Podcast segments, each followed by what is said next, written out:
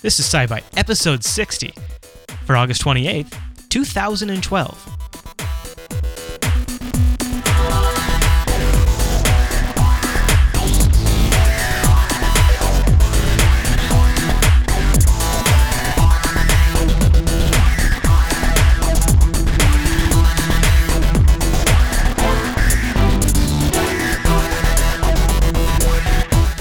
Everyone, and welcome to SciByte, Jupiter Broadcasting's weekly science podcast. Fresh every Wednesday morning over at jupiterbroadcasting.com and live Tuesday evenings at 7:30 p.m. Pacific at jblive.tv. My name is Chris, and joining us like every week is our host, Heather. Hey there, Heather.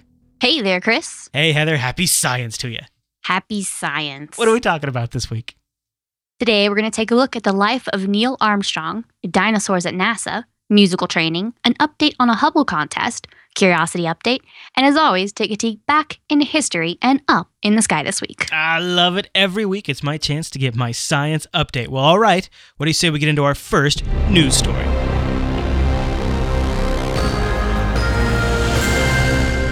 All right, Heather, what is the first story we're talking about today? So, Neil Armstrong, first man on the moon, he passed away this last week. Yeah, on Saturday. Yes. Yep, I was doing something and somebody brought it up, and I was just like staring at my computer. And my husband's like, Are you okay? I was like, Give me a minute. Yeah, it's sad. Uh, I found out, uh, it's wild. I found out on Twitter. I was just happened to be Oh, on yeah. Twitter and I saw it. And uh, yeah, I just was like, I just stood at my, I just looked at my timeline for a second. I was like, no.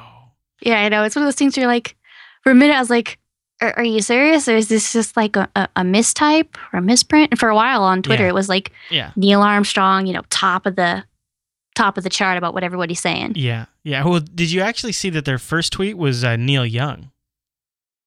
I'm Oh, not, yeah? I'm not kidding. Their first tweet because they were doing so fast, and they they redacted it and immediately Mm. reposted as Neil Armstrong. They they they just made a mistake. Yeah. Um. But uh, honestly, one of the greatest heroes uh that we've that we've had in our lifetimes. Yeah. I mean, he he was he really was uh, a hero, and he was very private about it. Mhm. You know, he you know he's if the people came up and he did a couple of interviews, he's very personable. He went up and he did a lot of uh, government type level work where he'd go and he'd talk to you know talk about how the how good space is and exploration Right. and going to the moon but like random interviews Right. he- he wasn't quite into it I guess he was known for attending engineering conferences and things like yes. that too. Yeah, he he was uh quoted as saying uh he's you know, he views himself as an engineer. Was it I am and ever will be a white socks pocket protecting nerdy engineer. That's awesome.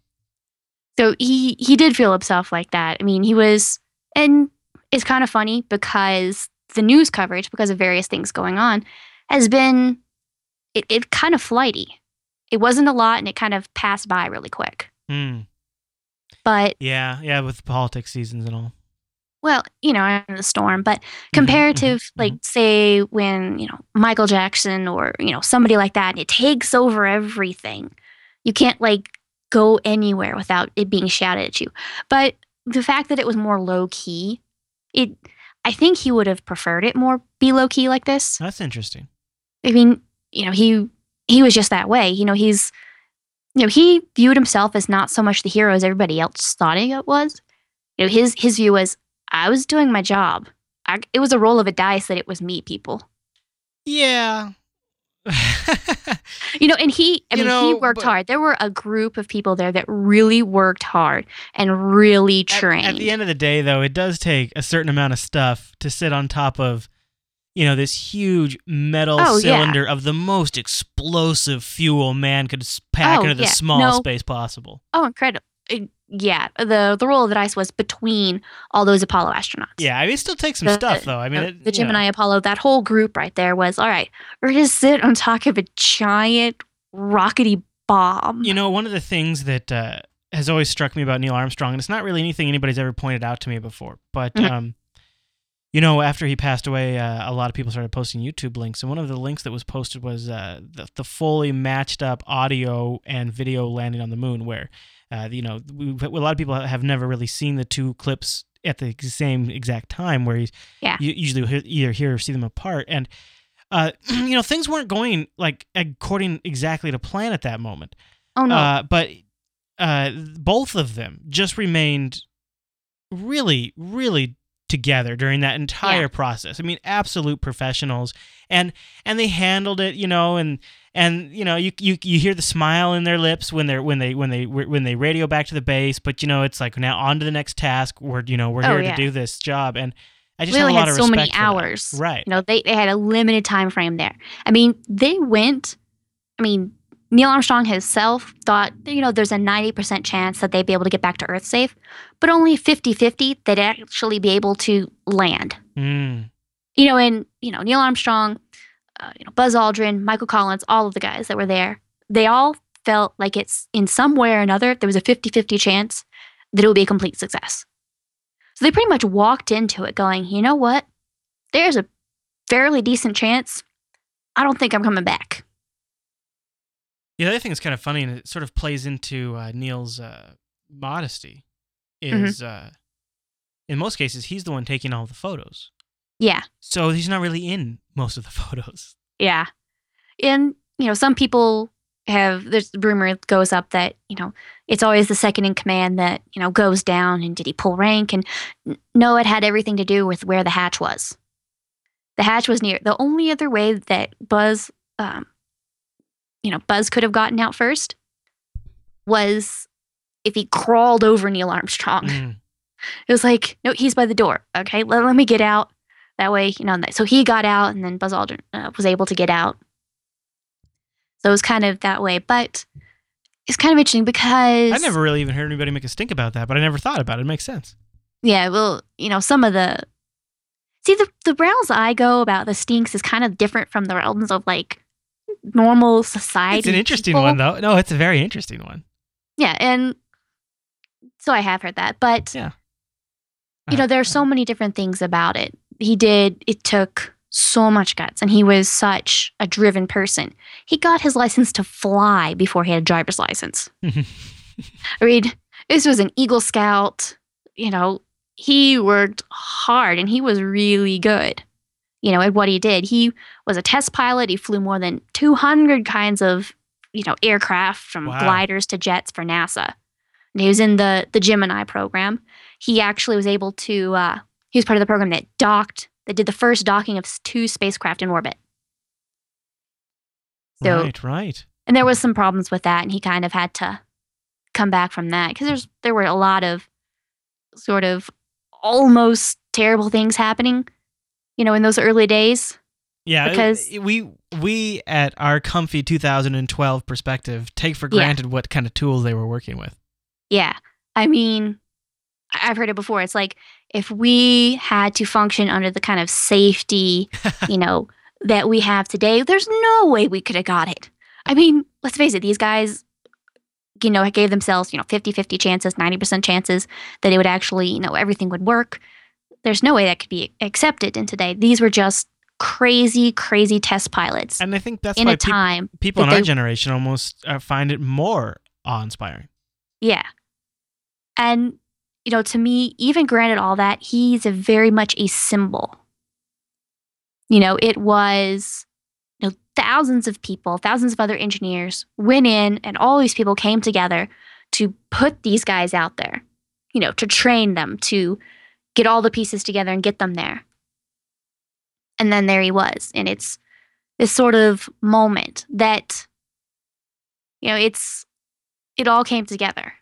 I mean, was it 600 million people, a fifth of the world's entire population, watched it or listened to it? Well, and how many people have watched it since then? I mean, just, well, yeah. I mean, at at the time, was like one of every five people in the entire world yeah, was Well- watching or listening, and that's like including people that really, you know, a lot of places that don't have radios, Mhm. people that are having to, you know, maybe they had to work and be somewhere. I think it was. I think. I think part of. I think the the the impression that made around the world will never be fully quantified, but I, I think it was invaluable.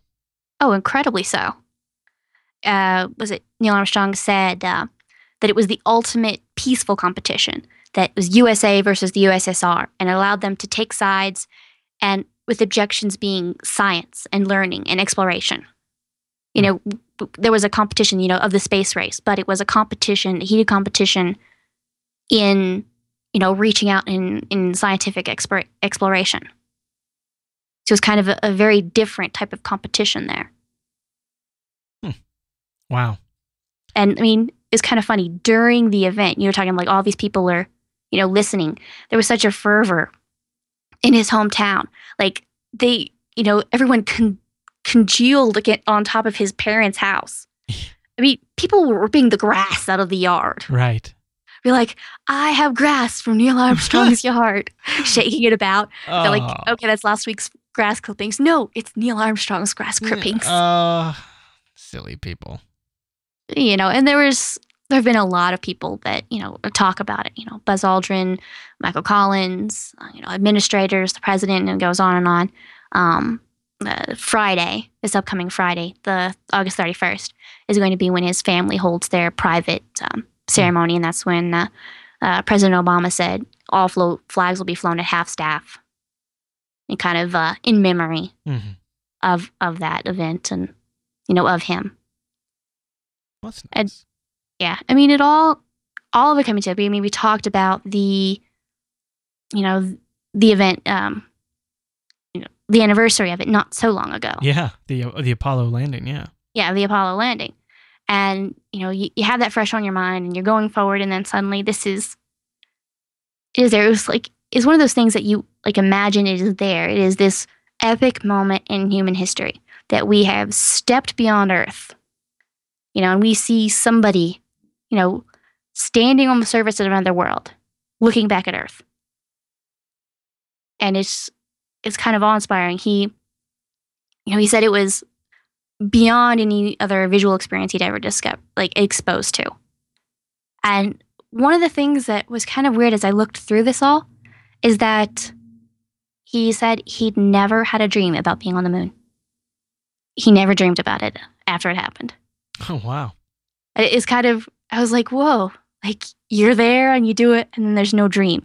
I guess like in your brain, it's like, yeah, that's pretty much the pinnacle of dream. There, there's really no messing with that Yeah. you know just just leave that in the corner of the the awesome of the awesome I'd be like, send me back there. I want to go back. i know that's what i think you do Only this time, no suit. yeah well you know and, and not the the terrible side effects of that right. But I mean he was you know but he was not in the the public image. You know very often it was buzz aldrin. He does a lot of public appearances a lot of interviews and Right. you know that's really you know and it's good to have somebody very you know there and visceral. But neil armstrong was very modest. He was more of the uh, i'm an engineer engineers are awesome. He went and he was uh and he stepped down from nasa. Once he got back he's like i'm never going to space again. Mm. that that was my last flight end of story. And then he ended up going back and you know teaching and running a farm. Hmm you know and he'd do the occasional you know show up in for these uh congressional hear- for various hearings or conferences and things but anything really large he would generally keep his you know keep his um his speech to a minimum. Hmm. you know one one of them was you know he essentially hopped up on stage and he's like wow it's been 35 years? Huh like trump trump and there he goes off. It was just a very like two sentences and he's he's like okay. Yeah. he i mean he went he really went into it going i don't want to to capitalize on this too much. I want to maintain my privacy. Hmm. he said he looked back at um Lindbergh and saw how crazy um all that could get. He's like you know you know what? Uh, you know kind of a standpost of what he thought would happen. So he just decided he's like you know what? I i take pride in you know engineering. You know i it's as he said um, in my own view the important achievement of apollo was a demonstration that humanity is not forever chained to this planet and our vision to go further than that and our opportunities are unlimited. It was it, it really was more this idea and this standpost you know what what he stood for and he will continue to stand for and for for as long as there is everyone will will look at this hmm. and so many people into the future will will watch a little clip you know, one small step for a man, and he, you know, hops down, you know, onto the lander and then puts his foot down on the on the ground of another planet. You know, and there's there's so much to that. And as his family, you know, is essentially said, you know, in you know, take his example, service, accomplishment, modesty.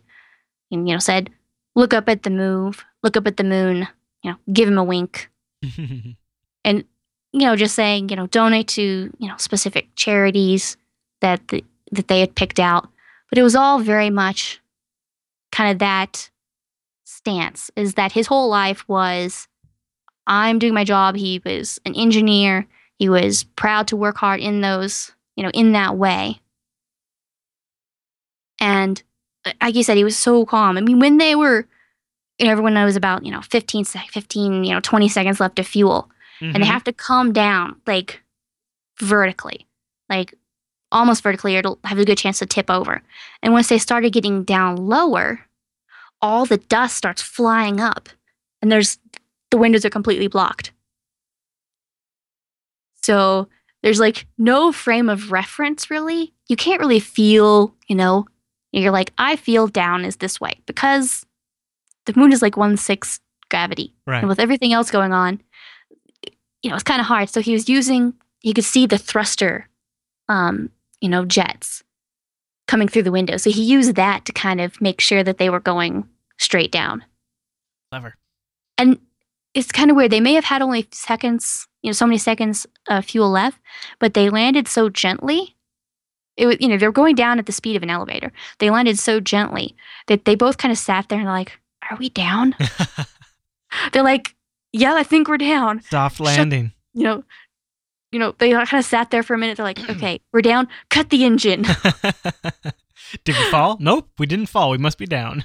yeah, that's what he said, and uh, you know, in, in one of his uh, interviews or biography, that you know, they were they're like, "All right, we're either down or so close is going to be okay if we drop right. just a little because right. it's one six gravity. We'll be safe. Right. That's the advantage of having a, a soft floor and a, a low gravity. Yes. Yeah, so nice and gentle. It it's kind of funny. I'm having I'm having these moments where I was it was a really blow to me right at first. Like it yeah, was yeah. like this whole like chunk of my mind was just like, all right, we're going to turn off for a little while. We'll get back to you. and then started you know, moving again. And by now it's sort of I've, you know, been reading all these articles and I kind of swing from like almost joy of, you know, celebrating his life and all everything that it meant to still going back and going, oh, wait a minute. Yeah. And it, it's kind of it's interesting that it's all going to how this all went together. I mean, he was 82, but there were only there are a limited number of people who actually walked on the moon. This is the thing. You know, it's it's kind of as we go forward. You know, how many where does that number lie? And him most specifically because he everyone knows, you know, that name. People all over the world know that name. People all over the world have seen that clip, have heard those words, and they will for all time. I mean, you know, in you know, future SciByte renovation, you know, 2,300,000. And they will still be like, hey, watch this clip of Neil Armstrong. Everybody, I know you've seen it, you'll see it again. Still epic every time. Yeah, it, it it's that representation of this is when we we stepped out off of Earth. And it was it, really amazing that and for me that he really considered himself an engineer because I can kind of there are so many engineers that really I'm not a you know in specific case, but I kind of connect with that feeling. Mm-hmm. You know, it's like we're all all sorts of people and scientists and engineers are sitting there and they can go about it and they go, this guy was like that. You know, he could be, you know, so many different people you know, some like you can relate to like somebody you know. You're like, oh my gosh, the engineer over, you know, doing that work over there. Like they they can feel they have that a lot of the same mentality somewhat. You know, and he he wasn't oddly enough it kind of uh was weird, but he said, you know, he wasn't like exercising a whole lot. Like he kept in shape, but he wasn't like, you know, militarily crazy about it. hmm He's like, "Uh, I'll keep in shape. But he's like, I, you know, he said, you only have so many heartbeats. I, I kind of read that and for him specifically because it was complications from uh, cardiac oh, surgery. And it was, is that kind of hit me very, very oddly. But- interesting. That's interesting. No. Well, I mean, maybe if he had, you know, been better in shape, he would have been, you know, better off. But the the the whole idea is, you know, what he stood for in his life and his humility and everything he did, and it's amazing what function of so many people's lives, you know, have that as a staple. It's like man on the moon. There you go. And for me, it's it's with such a chunk. Like there we go. That is my life. That is is a stand post. hmm And then it just it's not that it doesn't go away. Is it I um you know something that I tweeted and it was just like the moon doesn't quite look the same. But it's I mean it's still the moon. It is still as awesome. Armstrong was there, but it kind it kind of for a moment it looked different. Maybe one or two steps further away. Yeah, just like, huh. So, kind of, sometimes these stories come up where it's kind of a little bit of a downer, but he he really deserves to be talked about, and all the different things you know that he did. And there's there's so much info, you know, in in the show notes and all the sort of links that are there about you know various people who t- talked about him and all the various you know ins and outs of little bits and pieces of you know what he did and all this type of things i mean so i mean even back in the day you know his little you know they did you know the big ticker tape parades in new york and chicago and he had his homecoming and little wapakoneta or whatever the name is. It was like 50000 people to a city of 9000 Storm. yeah. The it was these swarmed up Oh know, yeah. so so much of it was was there and he could have essentially had groupies following him his entire life Oh, he could have milked it. oh yeah and he just decided you know what I would have. Shoot. i i had my life i'm awesome Yeah. i'm gonna go over here and teach and hang out on my farm it's not unusual for the uh, for the engineer to sort of yeah well shy it- away from crowd. yeah and some of these guys were you know some it kind of goes both ways so many of these early you know apollo program people. Were very you know stand in you know the the front be very open about what's going on or sort of make sure they're like no i'm going to take a step back. You know, some of them were just because that where they were that's the way they were. Or you know there was you know some of them their family members didn't like to be in the spotlight so they stepped back Hmm. in consideration you know what? Like i i don't want you know wife and kids don't want to be in the spotlight so i'll step back here with them you know hey guys good job i'll, I'll come out when you need me Mhm. so just all the hard work and the modesty and humility that he had and the representation that he was. and what he accomplished, he uh, will always remain accomplished, and we'll always look at that. Oh yes, his Uh, name will forever be Yeah. remembered and put to Out of out of all of humanity, his There will are- be yeah, his will be one know- of the always remembered. Yeah, there are those handful of people that make some huge dent, you know, some huge accomplishment in the human spectra. That he is definitely one of those. hmm Yeah, absolutely. And and if you think about it in that in that regard, and you think about it, that's not even that's not even hyperbole, right? No, that's it's not, even exaggeration. If you think about it in that No. context, even though I didn't know him, I didn't even get to meet him. I still Well, no. feel somewhat privileged to have existed in the same time frame that he did because every single future generation will Mhm. look back at that. And I will be one of the generations that actually lived at the same time that level of accomplishment was achieved. Yeah. I mean, my, you know, my dad telling me, you know, he remembers, you know, the whole neighborhood gathering around, you know, the people with the TVs. And it's, it's kind of funny. I think talking about that, um, Doctor Who. You know, one of the episodes, you know, he embeds some warning into that Apollo 11 clip because he says, you know, it's some sort of subliminal message. He's like, because you know what? All of humanity in all time will some point in their lives watch that.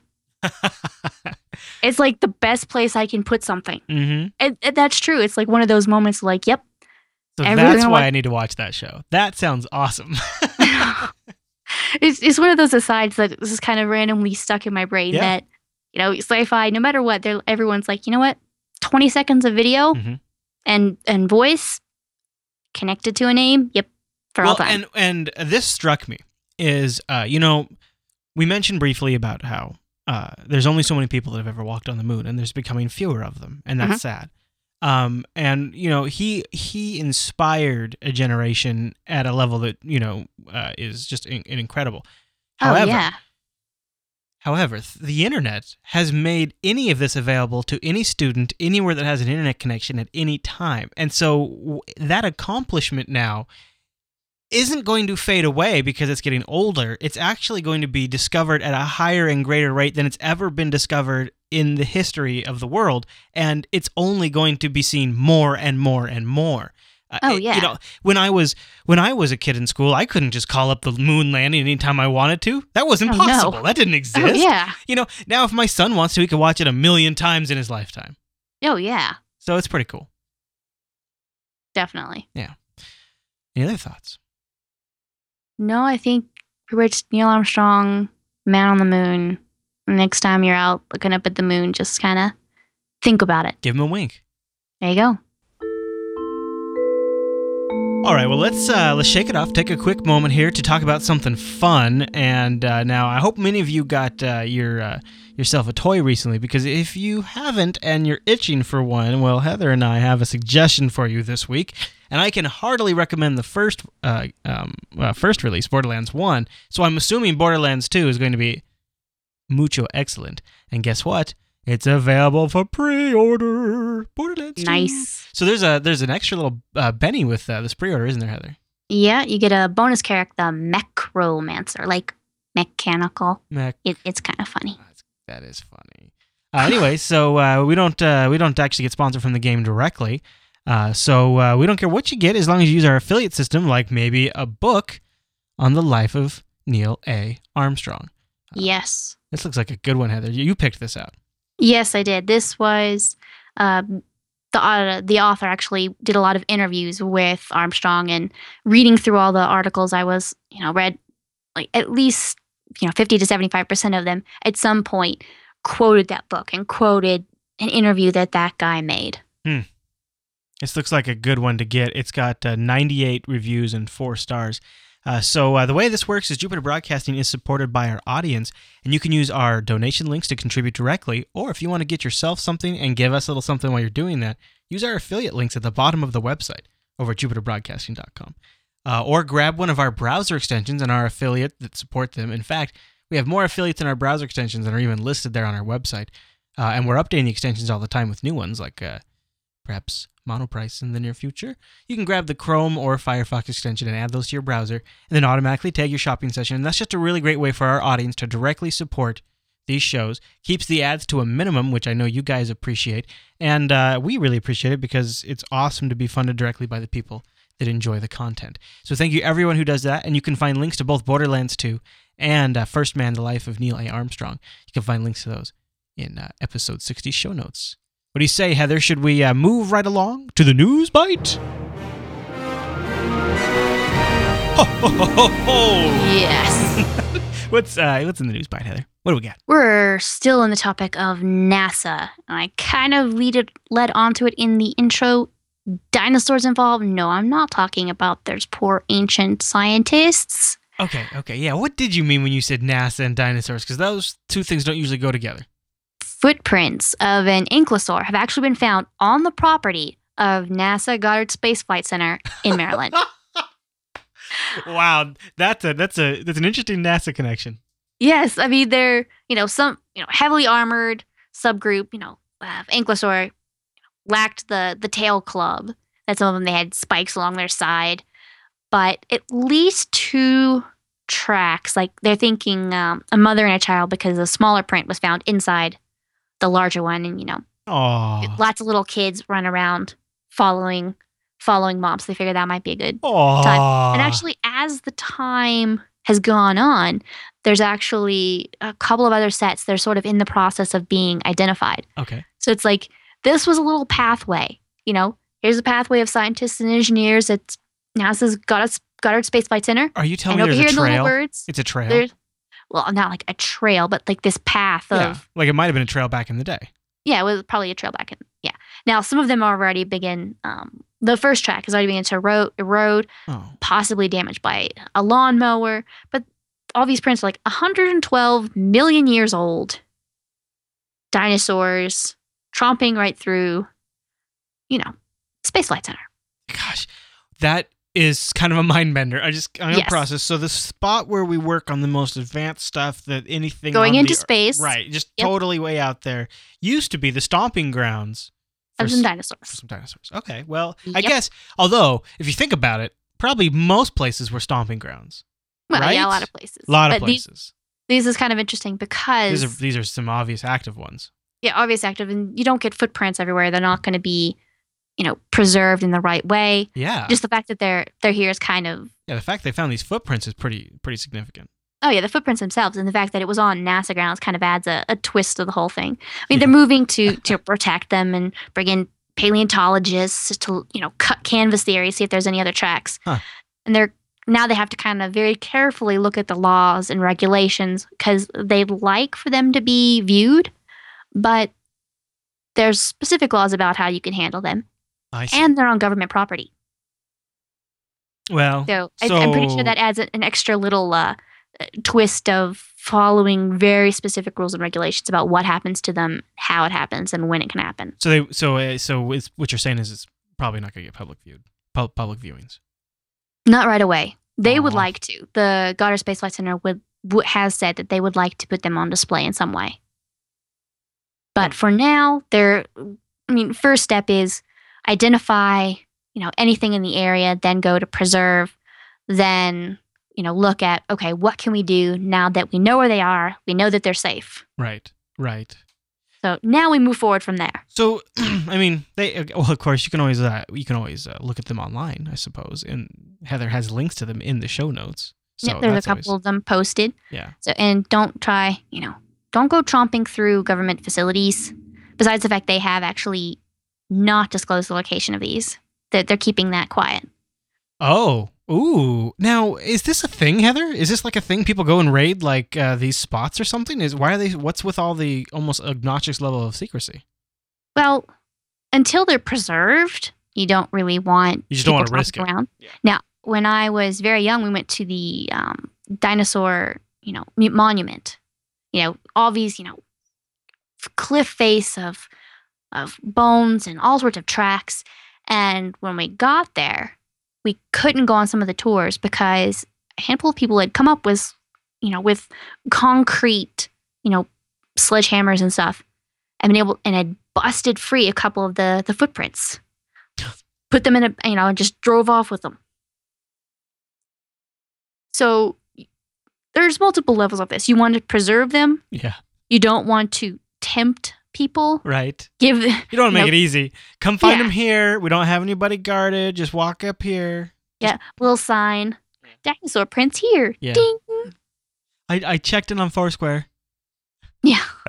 I understand. So, so yeah, I mean, you want to preserve them, you want to keep them safe, and then, you know, once all that's happened, then you know they'll they'll probably find out some way that they can display them or display you know molds of them or something, in whatever way possible. Be like, hey, there's dino print, dinosaur prints here on campus. That's awesome. Now, Heather, Yes. Our, our next story uh, only reinforces the belief that I have that our Mhm. brain has special wiring just for music. It doesn't it? does. So, a little musical training in childhood goes a long way in improving how your brain functions. Really? They have actually directly examined what happens after uh, a child stops playing a musical instrument. So they went and they had these these groups, 45 adults, grouped into three, you know, three match sets. Um, one of them had no musical instruction. Hmm. Uh, another group had one to five years. Another group had six to 11 years. Oh, And, you know, anything that they started practicing around age nine or so. What they were able to see is that musical training, even it didn't take great amount of years, even as, as few as, you know, two to three years, was able to increase um, the neural processing of sounds later in life. So even short-term musical les- lessons gives you lifelong listening and learning. So sort of like um, early bilingual studies have shown, you know, that it increases brainstem responses. It can give you heightened auditory perception uh, function. because you're So- listening for things, right? You're able to listen Mhm. better it- like in focusing on a person in a noisy restaurant. So Oh, wow. you know, and I've I almost kind of wondered because it specifically said instrumental. Yeah. Now I did a lot of uh, the main instrument I played was vocal cords. I sang, Yeah. So I'm pretty sure there's it's kind of the same, but I if it's just auditory or if it's the you know the hand motions to go along with it. Huh. You know, physically moving something, but it it actually proves mom and dad right. You really needed to practice some sort of music for a little while, and the school stuck you in music classes, and that actually helped.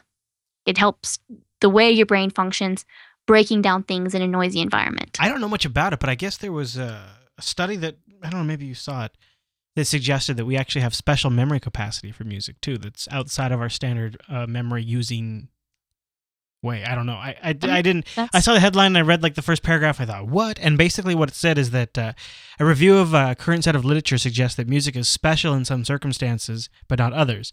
Series uh, have uh, series a series of studies have design uh, explained that a cognitive processing of uh, linguis- linguistic linguistics. linguistic stimuli uh, apply reasonably well.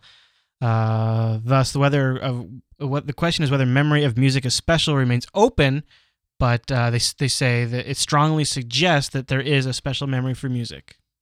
for I don't know about anybody else, but for myself specifically, I you know if I'm driving and I have the radio on, I will some suddenly break into a song, and I was like, why am I singing? And I'm singing the song on the radio. I wasn't necessarily listening, but suddenly singing that.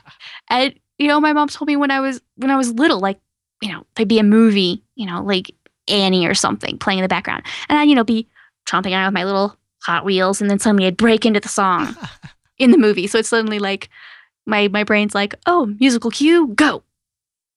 You know, whatever else you're thinking. So Yeah. it, it makes sense on so many ways if you're and I've noticed in my kids, like early on, you know, they, they get beats, they get they get music, um, you know, they they master that before they master regular language for sure. yeah, you can you kind of sing song. It's, it's so many reasons, you know, you there's a song to the alphabet. So you remember the alphabet. There was a song that I was taught in middle school about the the 50 states in alphabetical order. Mm-hmm. Oh yeah, that's a great way to learn. And you know, by the time we got to high school, That see that There does was- suggest there there's this- different memory for songs because yeah, there was there was a geography class that you know you got a map of the U.S. yeah. and 50 lines, and you had to put everything in alphabetical order and then label them all. Did you start singing? The entire classroom, you'd hear snippets of the song being hummed all over the classroom. The teacher finally gave up. You know, they were trying to like, shh, be quiet. Oh, forget it. They're like, just don't hum too loud or don't hum the whole Well, song. and honestly, this is this is kind of sad. But if I like think of A B C D E F G in my head, I I every now and then you know I go A B C D E F G. You know I'll do that Yeah. kind of.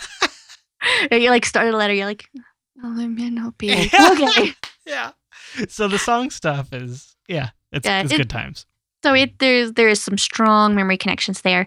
And you know, if you're in, you know, an instrumental, you know, you're in a band or in your choir or something, there's a lot of sounds going on. There are a lot of voices, and you have to know where your part is. Yeah, Are you listening to your neighbor? yeah. You have to know what happens when and not be confused. You have to be able to catch the tune too, and then translate that to a tune. Yeah, you know, well, you know, I sing alto and I can't be distracted when sopranos suddenly start singing completely different notes. Uh, You know, you know, you're seeing harmony. You know, you're you're playing an instrument, suddenly the woodwinds go crazy. So you have to be able to filter out all that to find where you are. Uh, Sakarumbu in the chat room says, uh, "When you take a sobriety test from a cop, They tell you to recite the alphabet without singing it. That's part of the test. That would be interesting.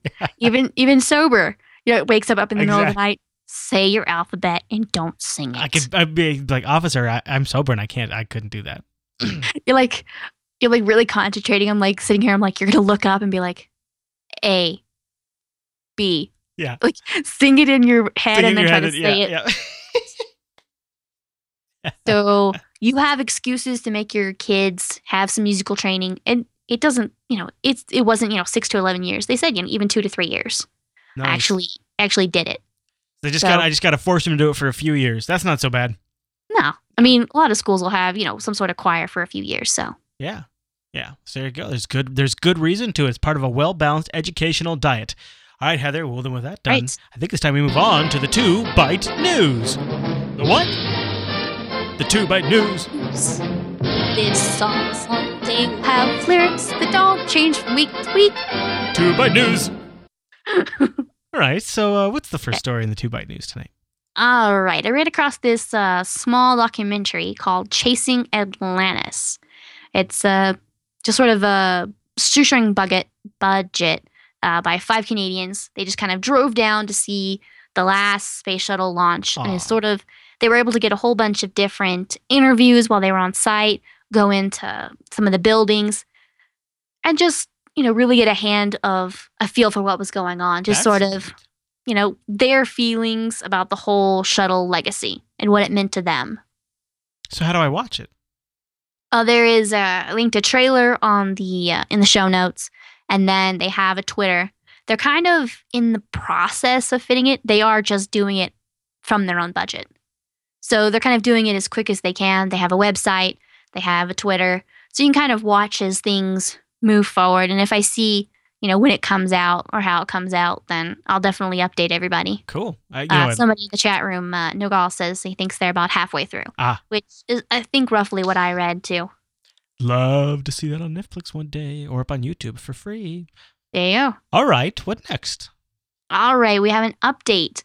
Uh, back in April, Yeah, I okay. talked about the Hubble's Hidden Treasure Contest.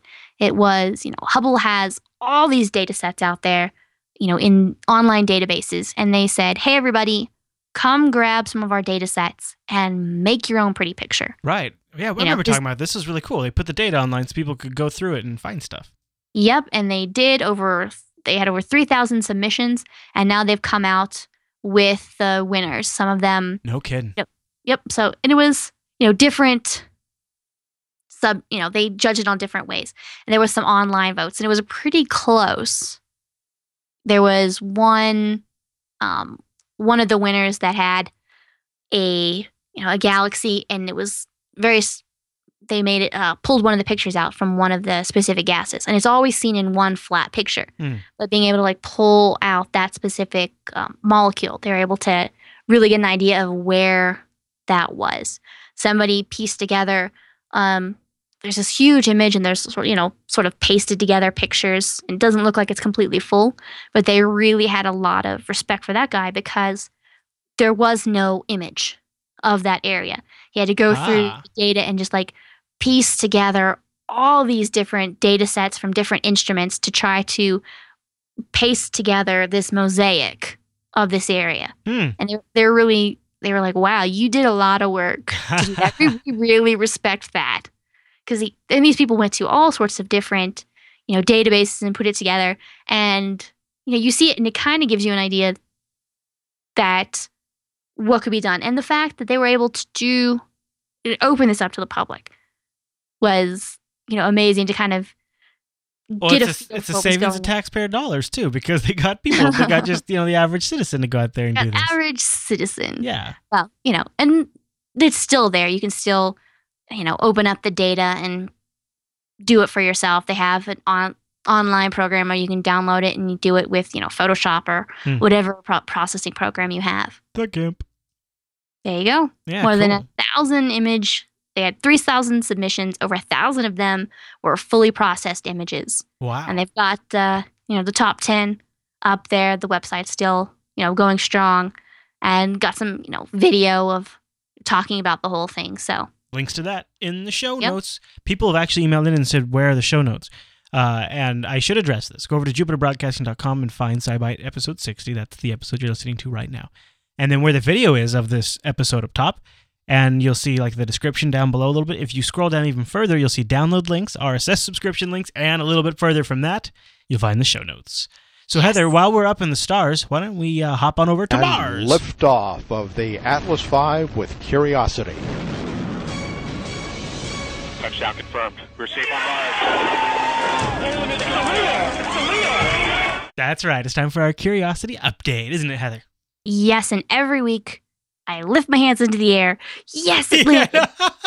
Every week. All right, so it's not just me. That's good because you know we don't have No. the video, so I don't know for sure. No. But I- I'm definitely doing that. okay, Alrighty. So it got its driver's license this last week. They were able to drive forward, yeah. turn 60 degrees, and go in reverse. So it moved about 20 feet from the spot where it landed. And somebody in the chat room reminded me today they uploaded a song, which was the first song to be played on another, you know, another uploaded song onto a planet. What? It they have a speaker on the thing. Well, they uploaded it. So I'm not quite sure what all happened, but it was Reach for the Stars by musician Will I Am. Dots in the middle, like words. He So uh, he was there. will.i.am was there during the launch at NASA doing interviews and stuff on their internet stream. I don't know if you saw. Oh, him. yeah. yeah, but he was. No. So he must he must be in tight with NASA. Yeah, or they kind of knew that that was coming. Yeah. I, li- I listened to just a minute or two, well, more like 30 seconds of it while the stream music was going too. Was- Wasn't your And it- thing, Heather? Yeah, I was like go listening to it in the background, and I was like, oh, okay, I heard you know he's talking about NASA, so it's very, you know, targeted to this program and reaching for the stars and NASA and such. But That's interesting, though. I mean, it, I, I I think it'd be pretty cool if they did actually play it on the uh, on- Mars. there you go. That'd be really neat. Playing something on the other planet. All right, Heather. Well, very fascinating, and of course, uh, those, boy, you you didn't say very much, but you've got quite a bit of links in the show notes. People go ch- go check that stuff out. But uh, yes. all right, now uh, with that all done, it's time to uh, jump in the time machine. Oh my goodness! Close the door. It is closed. Oh, okay, all right. Sorry, did the lights. ah, here we go. Oh, there we go. Sorry, the light was stuck on. I got it. Sorry, the door light.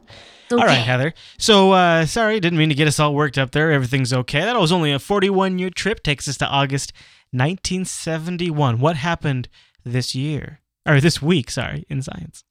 Neil Armstrong retired from NASA. It's a quick note, very topical to the top of the show. Yeah.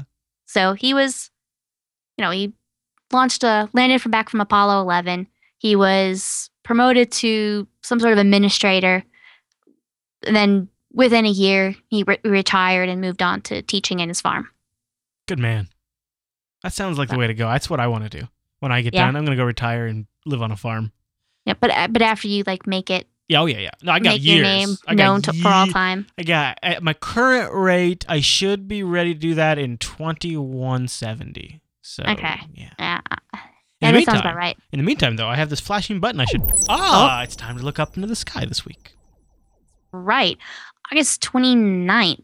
We got the planet Mars low in the um in the west southwest as just as night falls. Hmm. It's still forming the triangle, but now it's kind of a smooshed triangle um, with Saturn and Spica. Uh, August 31st on Friday, just before sunrise, to the east northeast, you might be able to spot Mercury and the bright star Regulus just below it. So there'll be a little star. It's not that bright. And then Regulus right below it. Uh, also, it's a full moon on Friday. So it'll be the second full moon in the month of August, which colloquially in folklore is called the blue moon. Ah, yes. So- yes. Yep, we'll have the blue moon. And just after dusk, so we've gone before sunrise, and now we're all the way to dusk. You're going to see Mars and Saturn team up uh, again, low in the western sky, early evening.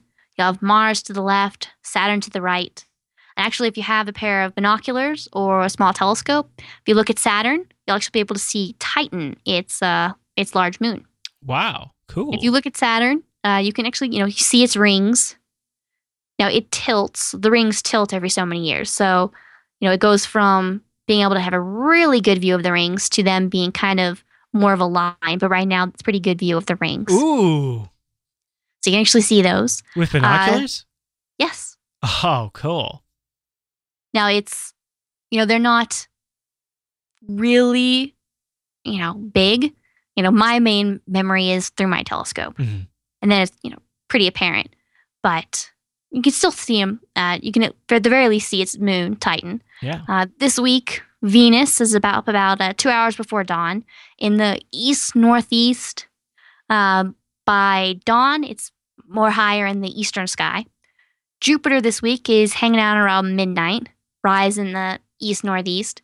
There'll be a orange star Aldebaran to the right or lower right of it, depending on what time of the week you're looking at it. But reason to bring that up is not Mars. By dawn, Jupiter is pretty much in the upper southwest. This week, you know, as we've talked about a couple times, we have Mars, Saturn, and Spica. They're they've been in a nice triangle. Now it's being stretched out. So kind of as we move forward, they'll get farther and farther apart. So, but they're still there and still visible. They're still buds. Yep. They drift apart, but they they're- still email each other. Yep, they, they email each other. They'll they, they stay in contact. They, they follow each other on Twitter. exactly. Exactly. Uh, Heather, I think that's I think that brings it to the end of the show. Yeah. I think so. All right. Now, uh, Heather, where can people find you on Twitter? You mentioned that earlier in the show. Where where is that? I am JB underscore Mars underscore base. There you go. And of course, I am Chris L A S on Twitter. Now, uh, SciByte is live on seven at 7:30 p.m. Pacific over at JBLive.tv, and we invite you to join us live because we have our chat room up on the screen when we're not showing a visual, and it's always good to get your extra conversation in there and get your chat on the internet. But uh, all right, Heather. Well, thanks for another great episode of SciByte. Thank you. All right, everyone. Well, and thank you very much for tuning in to this week's episode of SciByte. We'll see you right back here next week.